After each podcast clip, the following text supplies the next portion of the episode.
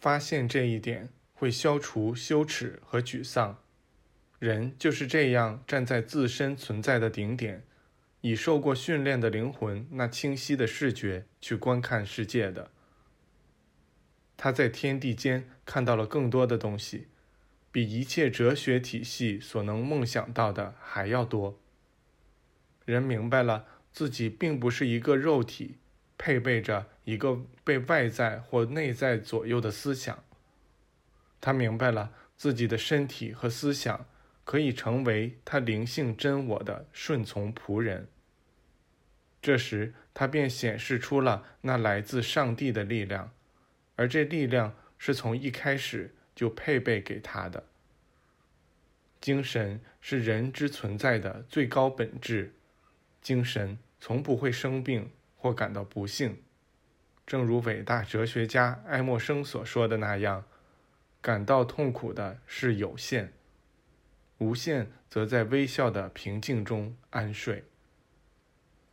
在你们的圣经中，约伯曾说：“人是精神，是那全能者的气息赋予了他生命。”实际上，赋予人生命的是人内在的精神。圣灵支配着下层的活动，他威严地发布命令，而所有造物。都服从于他那公正的法则。穿着光之衣的新时代即将来临，人们心中已感觉到了他的曙光。来自于心灵的上帝的初始精神，准备要再次闪耀光芒。我们将看到门户重新开启，一切有良好意愿的人都可以通过这扇门进入到一个。更宽广、更圆满的生活中去。人类的灵魂因青春、希望和活力而永恒地震动着。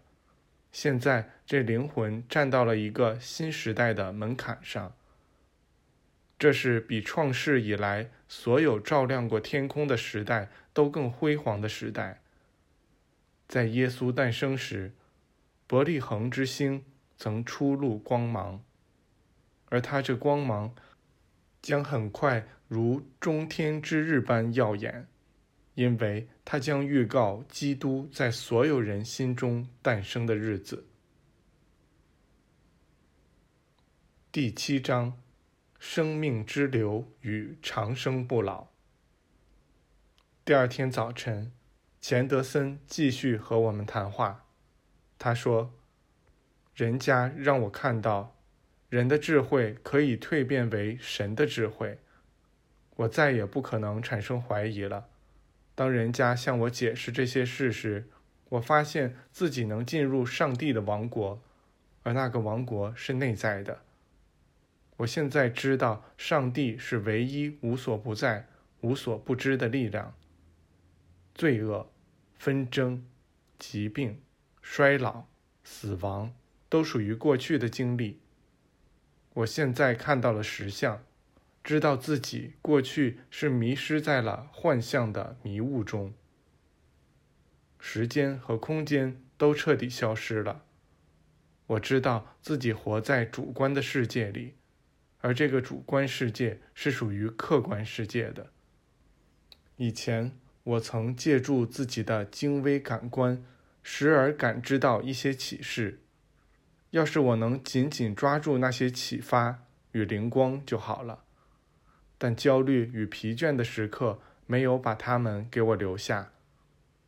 我年轻时曾效仿大多数人，那时我只相信一种生活，就是在各个领域获取个人享乐的生活。我于是决心从中获取最大的好处。我把利己当做了人生的主要目标。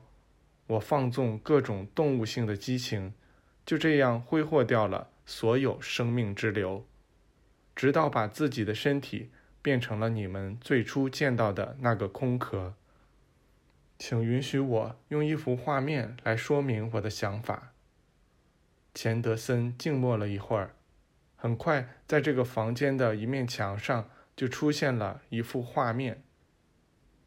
与我前面描述过的那些画面相似，那是他自己的一幅肖像，是我们认识他时的样子。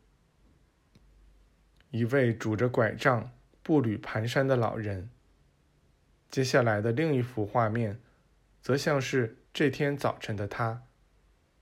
钱德森继续说道：“第一幅画面里的那个人挥霍掉了自己身体的能量与生命流，直到最后剩下一具空壳。另一幅画面里的那个人，则在自己体内保存住了他的能量与生命流。